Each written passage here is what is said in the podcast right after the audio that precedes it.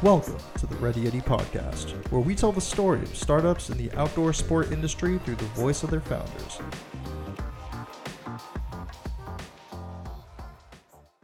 Hey guys, welcome to another episode of the Ready Yeti podcast, episode number 228, featuring Dan Abrams, founder of Flylow. Any hardcore skier, especially the backcountry crowd, will recognize Flylow as one of the bigger, small brands in the ski industry. Flylow makes backcountry skiing apparel. Well, at least that's how they really made a name for themselves. Since they started, they actually expanded their line, digging into mountain biking as well. Flylow started as an incredibly small company and has extremely humble beginnings, but in a lot of ways, Flylow helps set the stage for helping backcountry become more mainstream. Not just from the apparel side of things, not by a long shot. Sure, that was their main focus in the beginning, and they did and do still progress that side of it. Flylow, first and foremost, makes really high quality technical apparel. It is how they got their start, but just going beyond that, Flylow has done a lot to cultivate a culture and just add to the skiing community. As Dan tells the story of how he got it started, you'll see what I mean by that.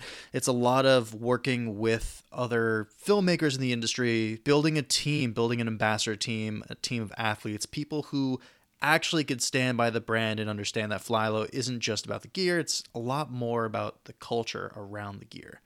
Dan actually dives into a lot of stuff beyond that, sharing a way more nitty gritty look at what actually went into building Flylow. In this episode, Dan shines the light on how Flylow got developed from its very humble beginnings, and there are a lot of lessons to be taken out of that. He really does dive into the details of what it was like actually building a brand from scratch, having started taking other gear, duct taping it, making alterations, and just realizing, hey, we can do this better. And they did. And they still do. Dan also really shows a great example of how to stay nimble as a young company, even if it means hanging on to shoestring budgets and cobbling together a plan until you have something a little bit more robust. But most importantly of all, we discuss how to build a community that people can proudly get behind. And with that, I give you Dan Abrams, founder of Flylow. Forward. And here we go. Dan, thanks for coming on. Thanks for having me. Yeah, absolutely glad to have you. Um, so, for starters, the easy one um, who is Dan Abrams? oh, man. Uh, I am, well, I mean, doesn't that question, you just change over time. Now I'm a dad. uh, but I'm um, also a co founder of Flylow Gear, which is my outdoor and kind of backcountry ski free ride clothing company. Um, and I am just trying to run a solid business and create jobs where people can earn a living with dignity and uh, and make the right choices so I can keep those jobs around. You know, I guess you could kind of say Flylow was your uh, your firstborn child. I mean, you know, I I uh, over the years I've I've gone in and out of uh, having that identity of having Flylow be too much of an identity and trying to make sure that Flylow wasn't my only identity. I mean, a lot of people refer to me as Flylow Dan, but I, I think it was the first time uh, someone was interested in buying the company from us that I really had to unhinge my identity from that.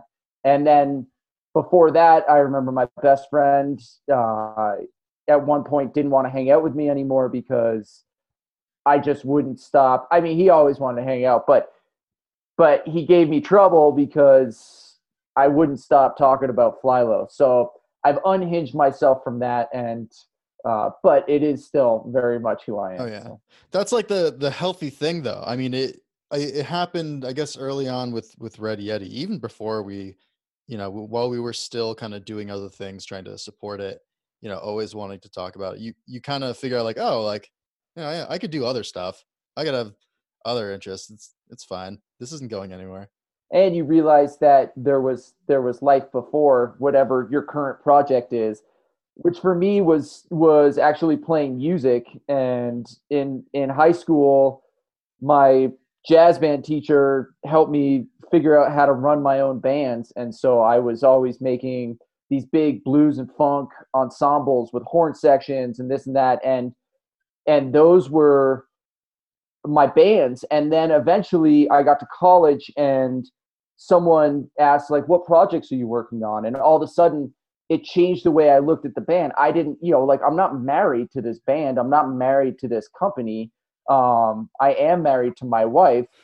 And there are different things. So you you realize like these are projects and there's project a b and c. And that's kind of how i live my life or how i can sleep at night is that you have all of the different ideas and what's the number one idea? It's Flylow what's b? What's c? And you have to cover your ass and and be ready to go at any time. So what's Flylow for the listener who is unfamiliar?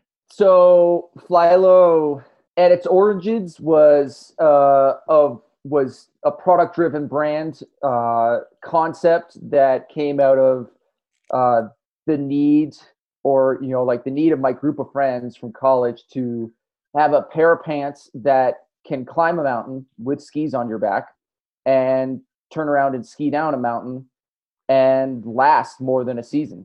So basically you know we were we were the college kids at the end of the 90s early 2000s and we were beating up our gear and we went to school and the only the only stuff that we could use uh, or the best stuff was mountaineering gear so it was three layer and it was light and it was packable but it was also tight and so we shredded it so it didn't last very long and then there was snowboard gear which was cool but it was a little bit too baggy and it was heavy and it was two layer and hanging mesh lining and stuff. And then the ski racing stuff that I had gone to, to college with, you know, just was uncool and built as poorly as the snowboard stuff. So this idea of making a pair of pants um, or bibs that could actually be manufactured in a mountaineering factory, a factory that manufactured mountaineering stuff using three layer high tech materials and and um, and processes and then make it more durable make it fit over your legs so that you weren't stretching it to fit around the cuff of your of your pants of your of your boots. Um, and so that it would actually move with you last for more than a season so that we didn't have to warranty our gear every year and that's just that's just what the concept was was increased venting uh, free ride fit is what we kind of called it, having cross flow venting. So the outer thigh vent opens up to the inner thigh vent and you get, you get flow going through. But over time, what's happened is that this little project, this little brand has now grown to the point where now we have 12 full-time employees. We offer healthcare um, or health insurance option. We have sales reps around the world. We have distributors. We have multiple factories that we've been working with for over a decade, and and a friend of ours that is now you know like helps me with marketing a lot. Um, it, it took having him come on to look at us from the outside to identify kind of what the brand means uh, to our community because Flylow is now so much bigger than my group of friends from college, where there were five of us that would go skiing and sleep in the back of the pickup trucks every weekend at Mount Baker. Um, Flylow is, you know, like was was my way to live life on my own terms. Um, and my college buddy Greg, who helped start the company and is our co-founder, like you know we both were trying to find our way in this world and we wanted to be able to live in the mountains and not be ski bums but you know like have a job and be able to ski. And we had done that you know greg was a service industry professional and i was a ski schooler and played music in the mountains. Um, so this was a way for us to do that. We didn't really realize that but after the company took hold after five or six years and having our friend Jeff take a look at the company and kind of identify that this is that we're not the only ones. Like we we were doing this for this reason, but the people that were wearing our gear were doing the same thing. They prioritize, you know, life over money, living life on your own terms. And so, you know, in an esoteric sense, Flylow is here to inspire people to live a life on their own terms. I like that. It's that's an interest that's an interesting turnaround, and I guess it it does kind of make sense. That that's you know ultimately what I wanted to uh, dig into the whole brand thing. So you really you know hit the ground running with that. I mean, I, I think it's that I think it's that the new American dream isn't just a white picket fence, or it isn't a white picket fence and and two kids and and marriage. It's actually it's owning your own business or being vested in a business because not everybody's crazy enough to take the loan or spend the money, but being vested in a business enough that you have a, a stake in it and a sense of ownership. And then you combine that and you don't let that identify, that doesn't define who you are, but then you have other parts of your life. And so you're you're working to live instead of living to work. And I think that's a change in society. Yeah, I mean, even to take that further, like that's like the real freedom is like being it's the freedom of being able to, you know, occupy your time how you want and do something that you care about. That what you were saying, people looking to, you know, either start a business or get vested, actually, you know, be interested instead of just waking up nine to five, maybe hobbies, maybe you're too tired. Yeah. Um, yeah. To take a step back, I guess the timeline of when you started actually making the Flylow gear, like the first Flylow gear. Um, you said this was like late '90s, early 2000s. Yeah, uh, Greg and I and our, you know, like the our other three buddies, Ethan and Seth and Braden, we graduated from the University of Puget Sound in the year 2000, and um, I think I had come up with the name or I, you know, like the name kind of went in my head somewhere around 1999 and the product concepts, like that's what we did was sit around and kick around ideas as to, you know, what would be better in the world. I don't think we were like looking to be entrepreneurs, you know, like some people say it's just kind of in your DNA. So then graduate college, I moved to Jackson. Uh, I lasted nine months in Jackson and then I blew my knee out teaching a lesson or I was I was coaching kids on the weekend and blew my knee out. Looked at my buddies and was like, "Well, these guys aren't going to take care of me." So I went home to my mother in Denver at the time and started playing more music. Went to grad school, studied international trade and development. Um, hooked up with another buddy that was from college, um, a little bit older, that was a fine artist that was developing product concepts and he was uh, he was a guitar player and he wanted me to play bass for him and i wanted him to help me develop this concept so we kind of had a symbiotic relationship and jared hankins uh, helped me develop the initial logo for flylow and so and and like hand sketched these drawings of the pants and the jackets.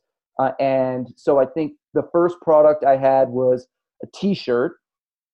And that was around like 2003 2004 and then we launched our website in 2005 and uh, another or it was 2004 the website launched. It was flylowgear.com and flylowtelemark.com because telemarking was blowing up and that's how you got in the backcountry back then.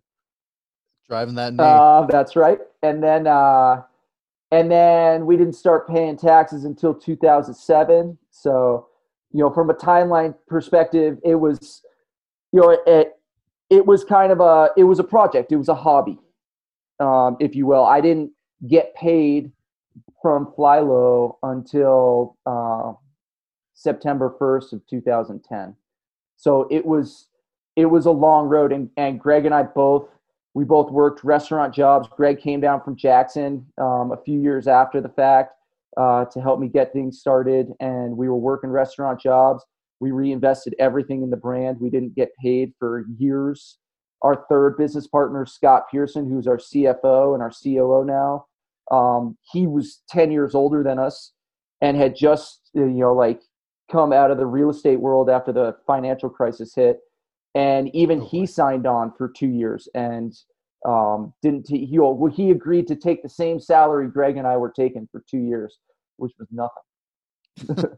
Damn, that's that's kind of incredible. You guys like got in and actually it's I don't want to say you were like ahead of your time, but you were like just you kind of were driving that that switch from um what do you call it, like the baggy snowboard pants that you were saying or like the super tight racer fit.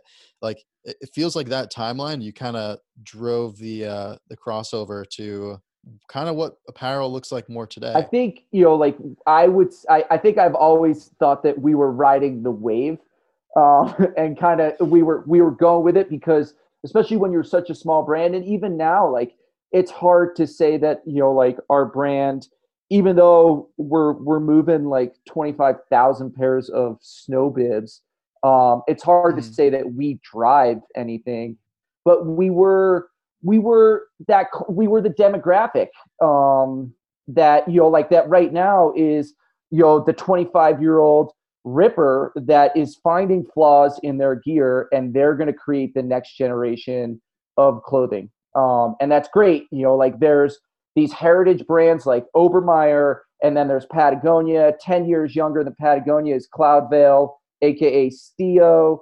10 years younger than than stio is flylow and then there's going to be another brand that comes along that represents that next generation and that wave. So you know but at the time there was no one that was making mountaineering quality stuff for skiing. And we found that niche. Um, and and no one was was actually making this backcountry freeride apparel either. They were if if they were selling that they were rebranding for a long time too. Like they were rebranding mountaineering apparel and trying to sell it to skiers. And that's why you know a pair of mountaineering pants which is designed mind you to keep you alive and get you on and off a mountain alive but not necessarily to last a whole ski season and not not made to deal with four sharp edges or two sharp edges but i guess a splitboarder has four sharp edges too. And so the gear was just getting shredded and the warranties were great. And so we would just warranty our gear every year and every year it came back lighter and tighter worse for skiing better for climbing the mountains. Um, and then yeah it was just everything just kind of came together it's kind of amazing how like you draw from other sports or i mean i guess it's kind of like the cousin of ski touring mountain yeah absolutely. So you guys had that that small start. How did you i guess what were the biggest factors um in your success like growing your business like getting your name out there? How did you compete with some of the bigger more established brands? Um grassroots marketing mean, we had no money. We were bartending to pay for credit card debt, and we were using, you know, like I was bouncing convenience checks back and forth from from different Chase Manhattan United Mileage Plus credit cards to you know like that's how I paid for the initial production runs. Uh, no banks will give you a loan for you know like and there was a credit crunch. Um, so initially I would make extra T-shirts and I put them in my jacket and I, they were women's T-shirts and I'd go up to women telemark skiers and I'd give them a T-shirt and, and talk to them about Flylow and then you know my friends uh, that were they were doing uh, ski films called the the Powderwhores, and then there was Tough Guy Productions, and you know I really you know at the time telemark skiing and telemark equipment sales were blowing up. Uh, they were growing at 20 to 25 percent a year, and you know, granted, after the first year of owning FlyLowTelemark.com, we could see the writing on the wall that like AT gear and you know just backcountry skiing um, was going to blow up. It, it was kind of like the way CrossFit, you know, like now no one wants to admit that they're going to CrossFit. As soon as you started seeing yeah. stickers that said no one cares that you telemark, you had to, you know, unhinge yourself from that sport and just be a, a broader, a broader sport brand. Um, so this idea of backcountry freeride was how we led the marketing charge. Um, but still, like those telewhackers, they were they were working harder than everybody else. They were doing demos. Um, they were doing ski films, independent ski films, and going on tour. And so I went on tour with the Powderwhores for you know like almost a decade. And these two tall brothers from um, from Utah were driving around and doing 40 to 50 stops where they, you know, as a production company, were hosting events and I would fly and meet them at Bozeman, and I'd sit in the back of their little Tacoma, um, crammed in there, and we were on the road. And I would set up mannequins uh, and try to meet and talk with as many people as possible. and then of course that I, I think that that leads to you know maybe you sell one pair of pants at a ski movie but word of mouth is the best marketing that there is.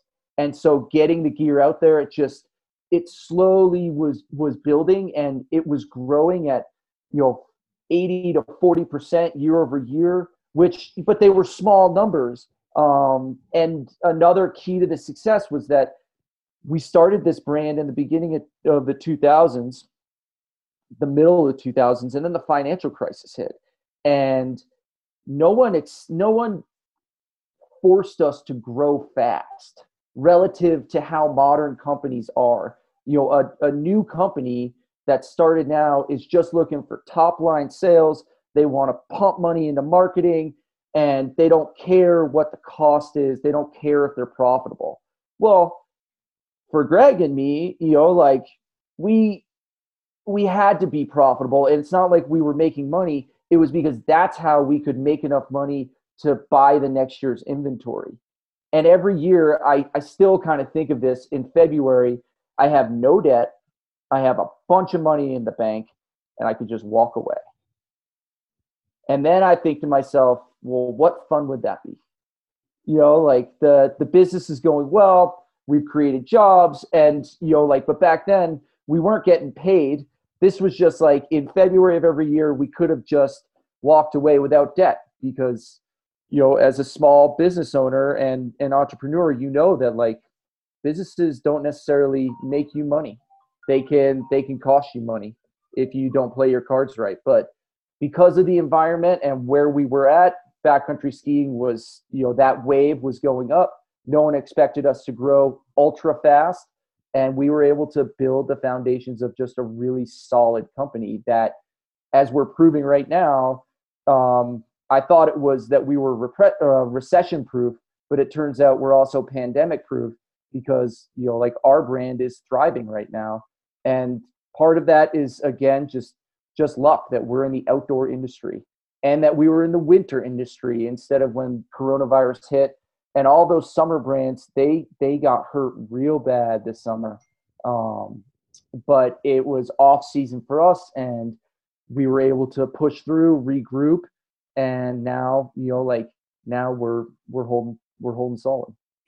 I mean it, doesn't hurt when you're also you know delivering a, a product that was pretty innovative. I mean it was the high quality mountaineering apparel designed for backcountry skiers that wasn't going to tread. I mean there was a need for that and it, there's just now more need. It's it's actually interesting what you said about the um i guess summer based brands because in the beginning like we ready yeti was in panic mode too um everyone kind of hit that but it didn't take long for basically the entire world seemingly to say hey we can't go to other like buildings we can't go inside. It's okay to go hiking. Um let's just all do this. Even i this is insane. I'm I've never seen so many people walking around the neighborhood. It's kind of nice. It was always you always see like cars and stuff, but you never see people outside. Now everyone's just like, well, maybe now's the time to get into skiing. Maybe now's the time to make the switch to backcountry. Yeah, and and I think that I think that there's these uh, side benefits. I mean, you go to the gym and you know like and I went to the gym for a long time and I'm not opposed to the gym, whatever, but like you know, part of me was going for vanity, um, but I was younger and, you know, like, I don't know, I didn't have all the stresses of the world. But when you go outside and you can clear your head and and you realize the benefits of vitamin D, and I just, you know, like I think the gym industry is going to be fine and they'll recover, but I think that I hope that society is is getting better from this in so many different ways. One of which is that people are just going to go outside more indefinitely. And then maybe they're going to realize that if I'm outside more, maybe I should try to save the outside and be a little more yes. conscious with, you know, like with my politics or my feelings about the environment and I can support the, you know, like environmental, you know, like causes or just at least change the way that I look at the world because I want fresh air and I want snow. Um, and yeah, you know, like after that initial knee jerk reaction, you know we saw it first you know in my in my business it's because we sell mountain bike apparel. We saw it in mountain bike sales. Like it was it was just it was crazy. Everyone sold everyone sold out. Towards the end of summer i was like you know what? Like uh, me and my friends ended up getting into mountain biking a little bit. They bought mountain bikes and i was like all right fine i'll try this you cannot get a bike you're out like on a wait list till next year even apparel it's and that's the same thing that we're seeing with backcountry ski equipment right now is like you know it's really tough to find backcountry ski equipment online you know like it was it's low hanging fruit and the beauty of it is that it's out there it's at the independent retailers and what we're seeing is that our independent retailers are thriving and you know like and we we love them and support them and you ask about like how do we how do we get the the brand out to people? Well first it's word of mouth but really it's you know like it's being a wholesale focused business that like everything in our numbers was structured around being able to sell wholesale and you know like and run a business and stay in business.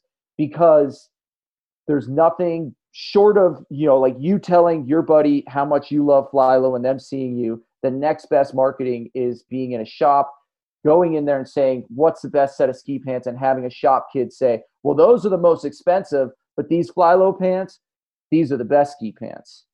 And and then they're like, why? And it's like all they have to remember is two college buddies beat the shit out of their mountaineering pants because they were skiing in them.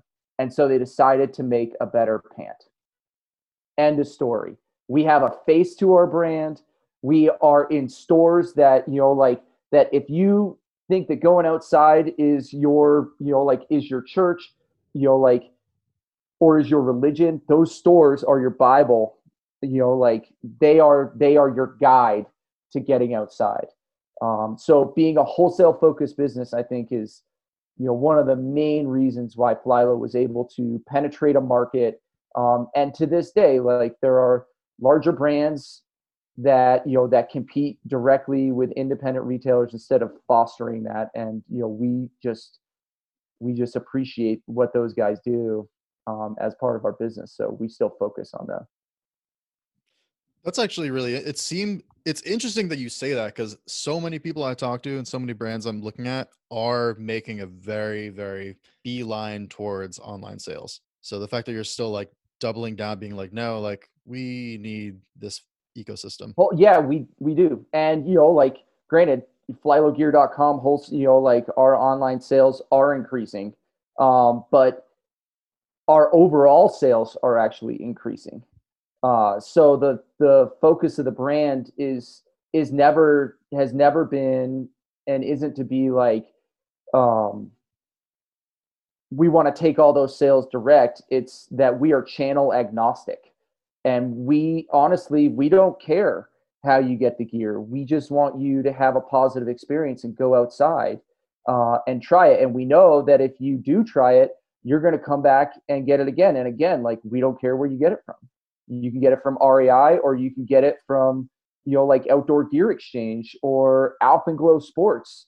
You know like there's so many independent retailers in this country that you know like that yeah you know you could you could be focused on it. And i'm glad to see that in society in this shift where people are focused on trying to buy from from small businesses.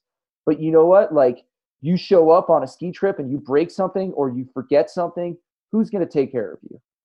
It's not going to be an online retailer. It's not going to be flylowgear.com you know like it's your independent retailer. So it's great to you know like to take care of them and choose to take care of them because we need those guys around not to mention, like you go into a shop like Alpenglow Sports in my hometown in Tahoe City, California, and like you don't know what to buy your wife. You just walk in there and you're just like, yes. And you, you know, like they do such a good job of curating whether it's the boots, the skis, the apparel, you know, like that's what a good store does. Customer service, really. Amen. Yeah. Um, yeah, absolutely. So getting back to the, I guess, brand cultivation, I, I kind of like that we've been dancing in this circle. When it came to, I guess, beyond sales, beyond wholesale, beyond you know brick and mortar stores um, and even beyond the or i guess getting more honed in on the grassroots marketing aspect of it do you think like hooking up with different athletes and i guess being involved in different ski flicks and stuff like that has that done a lot to cultivate the brand or did the the brand and the culture behind the brand add to that on the other side? I think it's a bit of both. I mean, I think that we attract uh, we attract certain athletes, usually ones that are you know like on the way up, or ones that have already cut their teeth and are interested in being involved in a smaller company. Um, I've had some athletes that wanted uh, they wanted to have more play. They wanted to be used in more advertising. Um, but you know, now we've been around for 15 years, so we're not a startup necessarily, but we're still relatively young. Um, and more importantly, like we haven't been diluted or we're still at, you know, our tagline is kind of independent, homegrown, mountain raised. And the the the reality is that we still have a face to the brand. Um, if you go to our about us page there's a picture of greg and me in greg's Westfalia. And we honestly had gone for a photo shoot to help my wife out who was who's a writer. And so she was writing a story about inbounds out of bounds at alpine meadows in squaw valley. So we helped out with that um, ski models if you will and then we walked back up the parking lot and we slid open the door took off our boots and we started picking colors for the next year and the photographer Robin O'Neill just like click, like it was real, and it was it was so good. It was such a good photo, um, and we you know like we still use it. But the you know like the reason why it was good, and the reason why the story's good, and the reason why we don't necessarily lean on and and pay for super high dollar athletes um, is that we still have a face to the brand, and that's something where you know the founders of North Face are kind of unknown unless you look on uh, Wikipedia. And so the face of North Face is Jimmy Chin and Conrad Anker. Arc'teryx, they you know like I mean as skiers we know that Hoji and Michelle Parker, but you know like our our Arc'teryx athletes. But I'm not a mountaineer necessarily.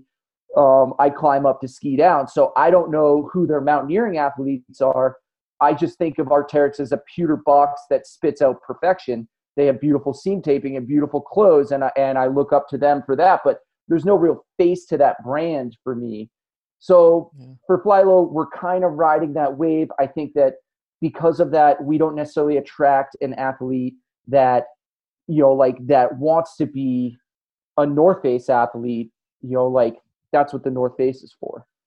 I, I think it puts you in like this perfect situation where you know there it's very clear that your the brand is genuine altruistic and like it's not like you're using these like kind of blown out names that are known from by people who don't do this sport it's like the people who like are actually you know kind of i don't even want to say live and die by it even like just people who are a little bit more casual but you know fairly consistent serious skiers will know I guess the names behind the sport, whether they're new or have been around, it I, I feel like you avoid looking like you're just putting up screen for a marketing purpose. Like it's just like this is it. This is kind of what we yeah, do. I mean, and, yeah, and granted, like we have Daron Rahlves, who's one of the most decorated American ski racers of all times. He's on the Flylow team, but you ask him why, you know, like he doesn't have to be on the Flylow team. He wants to be on the Flylow team because you know, like he lives in our town he wants to be involved. He wants to have a voice. He has other, you know, like he's a Red Bull athlete for God's sake. And then, you know, like, and then there's other guys like the amount of Freeride World Tour presence that Flylow has is kind of insane. Whether it's the Freeride World Tour qualifiers, um, and granted, we started out with the telemark circuit, and we got involved with this guy Dylan Crossman, uh, who was like the king of telemark, and and then one day, Dylan and you know, like Jake Saxon, another one of our amazing telly riders, they both were just like, you know what, fuck it, we're gonna go on the Freeride World Tour. So Dylan goes over to the Freeride World Tour and starts winning. And then Dylan's, you know, like the next generation of Mad River Glen insane skiers the Chickering Ayers brothers, well, you know, their buddy Ryan Hawks hits me up and he's like, I got a van. Three of us are going on the Freeride World Tour. You want to sponsor us? I'm like, I'm a sucker for vans. And this is way back when. and so, so Ryan and Lars and Silas Green Mountain Freeride go on the Freeride World Tour. And sure enough, Lars and Silas start winning events. And then even last year, the fly the uh, the freeride world tour champion Isaac Freeland is a is a Flylow athlete, and and so that the idea of the Flylow team it is super important. It's just that we want to have I want to have the best skiers, like the two best skiers at any ski hill, whether they're known or sponsored or making a bunch of money or not. I don't care, but I want to have that core roots crew. And so I talked about the Powderwhores. Well, now the Powderwhores, you know, like they don't make movies anymore, but unfortunately, Noah Howell is, you know, like who was one of the Powderwhores. He's our athlete manager and helps with marketing in all different sorts of phases. And, you know, I defer to him, but he's running a crew of 120 athletes, and there's probably there's probably 20 that we call our, our national team or our international team with like Daron Rahlves and Isaac Freeland. Um, and then there's our ambassadors, which is just a crew of people that maybe used to be on the team or on the way up. And, you know, like they're doing filming, they're making content. And then we have what's called the Roots team, where, you know, like, you know, where that's where we get to have people that are, you know, moving on. Maybe, you know, like it's the Chickering Ayers brothers who don't want to go on the Freeride World Tour anymore because they're entrepreneurs and they have cast their you know like their Freeride binding system. So they still get to be involved with Flylow without you know like any strings attached. Or maybe it's a 16 year old out of Aspen, you know, Bodie Kuhn who's crushing it and he's the next guy and we're gonna try to keep up with him. But if we do our jobs right, if Noah and I do our jobs right, Bodie will be, you know, like getting offers from larger companies that we can't compete with. North Face is a publicly traded, is owned by a publicly traded company. They're in the billions. Arc'teryx is 500 million, is owned by a four billion dollar company. Patagonia, all hail Patagonia, privately held, doing so many good things, over a billion dollars in sales. Like we don't, we're not trying to. We are competing with them in our own little niche uh, but when it comes to athletes, like if an athlete of ours comes along and says, "Hey, I got picked up by the North Face," I high five them, you know, like, and I say, "That's awesome. I wish we could keep up. We can't keep up, you know, like." Go talk to my friend Kaki over at the North Face, who used to be a Flylow athlete for you know like a year before she followed that same track, and it's you know you never burn a bridge, you never know when it's going to come around, but but these like rippers are how Flylow established our credibility. So they're every bit as important to building the brand as those retailers and Greg and me. Honestly, for for all you just said, that's why I would even say you guys were and still are kind of ahead of your time because you you know the importance of you know it's it's really not just jackets it's not just bibs it's it's not just the gear there's there's a lot more to it um, you know, and actually respecting and building and cultivating that culture is something that does make the difference. You know, because you have the people who will stand by what you're not just like, you know, your jacket, but what you're doing. It's it goes deeper than that. It's adding something to the sport. And it is a sport, and there is culture within sports. You know, at the end of the day, I don't think it ever really can just be selling gear.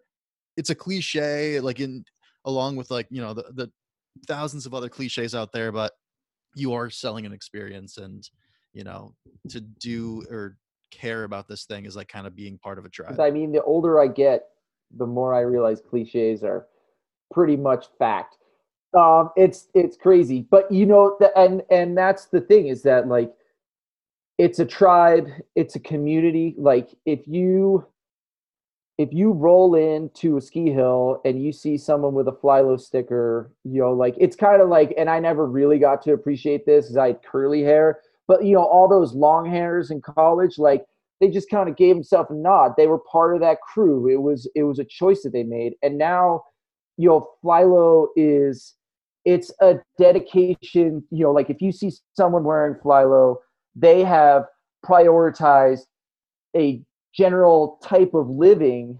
And you know like and, and we did the kind of interview uh, back to my buddy jeff wagaman that that you know like that helps us with marketing. Um, he did an interview with a bunch of flylow customers.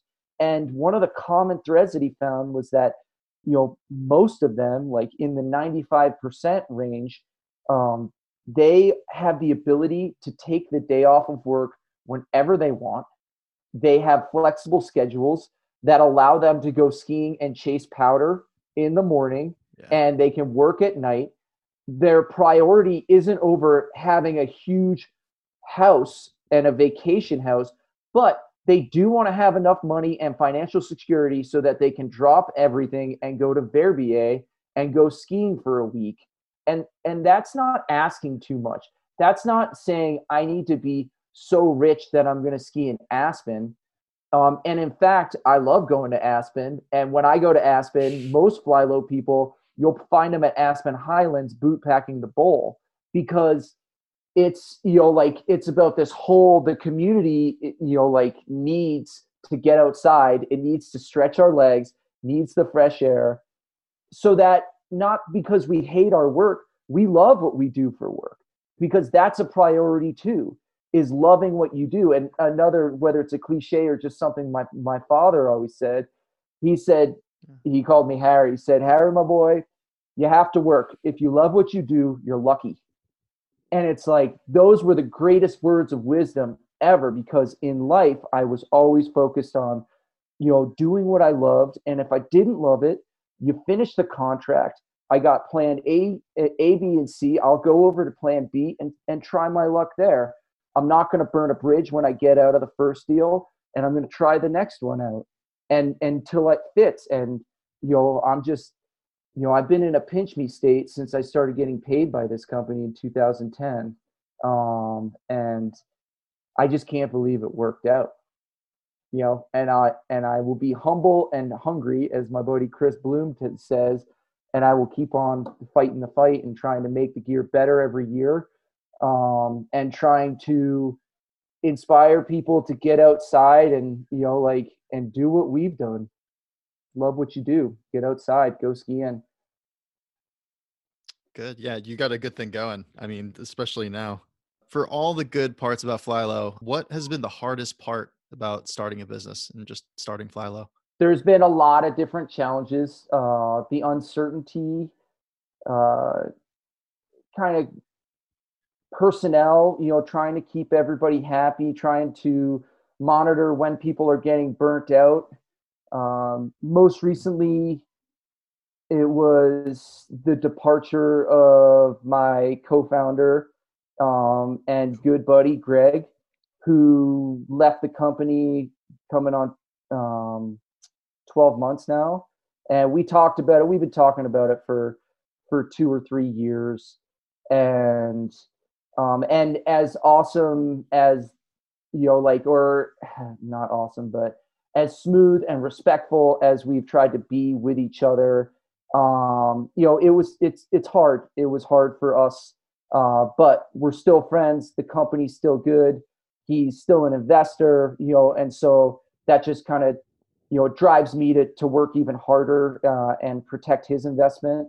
Um, but it was hard. And then you know, like you know, before that, I mean, shit. I I think that the thing that I always tell new entrepreneurs is um, the hardest thing is that your brain is always going and that there's always something more that you can do and so you think that you should be doing it but the reality is you know just focus on what you're doing and do it well don't spread yourself too thin and don't feel compelled to grow something super fast overnight you need to have a good foundation and going back to the companies that didn't survive this pandemic i would argue they didn't survive because they didn't have good financial foundations. They were going for top line sales and they weren't uh, respectful of you know like of having a company that was well rounded and that could support itself. So you know take your time. What are some of the biggest mistakes or the biggest mistake you've made along your career? I mean, you got you, you got to check your wire transfers. Um, you know, we fired we fired off sixty thousand dollars to a bank account in Georgia, Atlanta, Georgia, uh, and we had gotten hacked, and uh, that bank account was not was not our factory's bank account. Um, so I mean, that's just kind of a yeah. And like in the end, it it is what it is, and we absorbed it, and and the mm-hmm. factory absorbed it. The factory actually was the one that had gotten hacked. Um, but I, you know, like I think I don't know.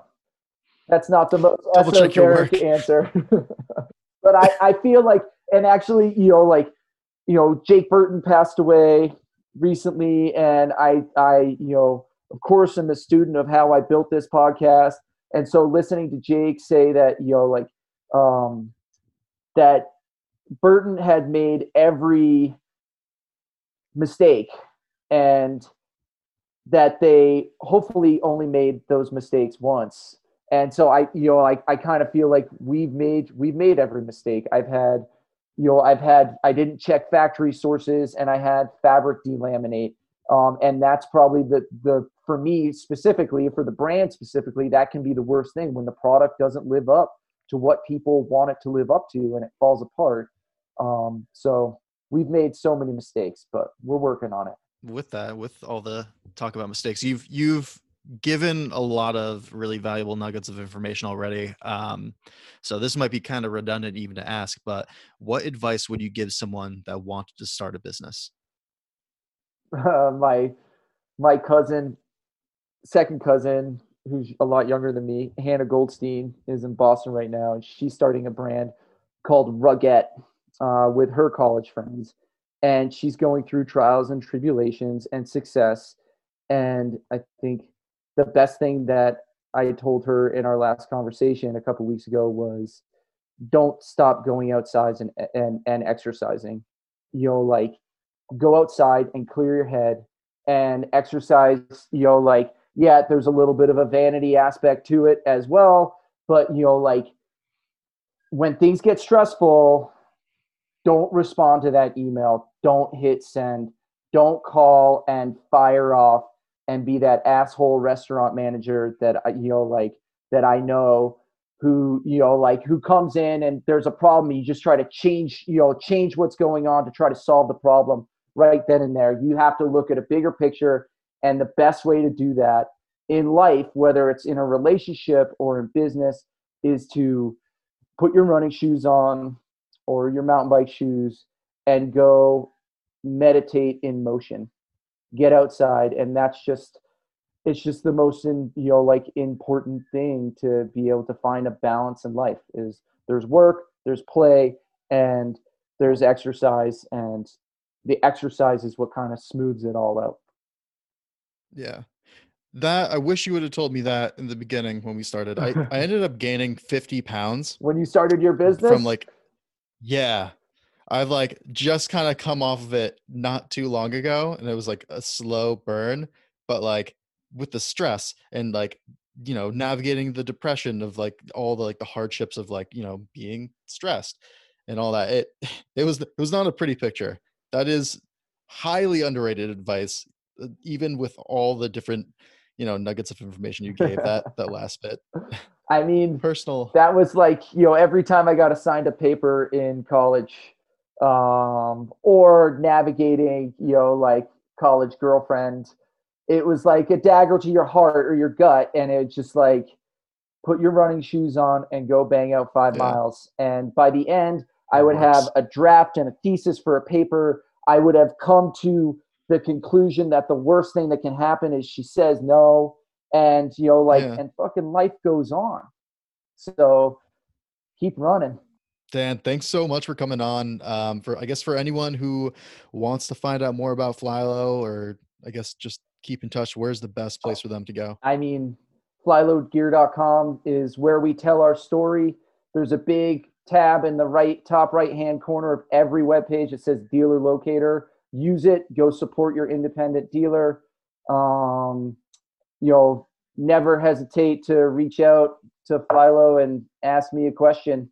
Um, actually, I st- I still I still answer the Facebook uh, messages that come through uh, because our you know I try to do my part, and our customer service crew, Mia and Abigail, are so busy at the warehouse, and they'll get back to you.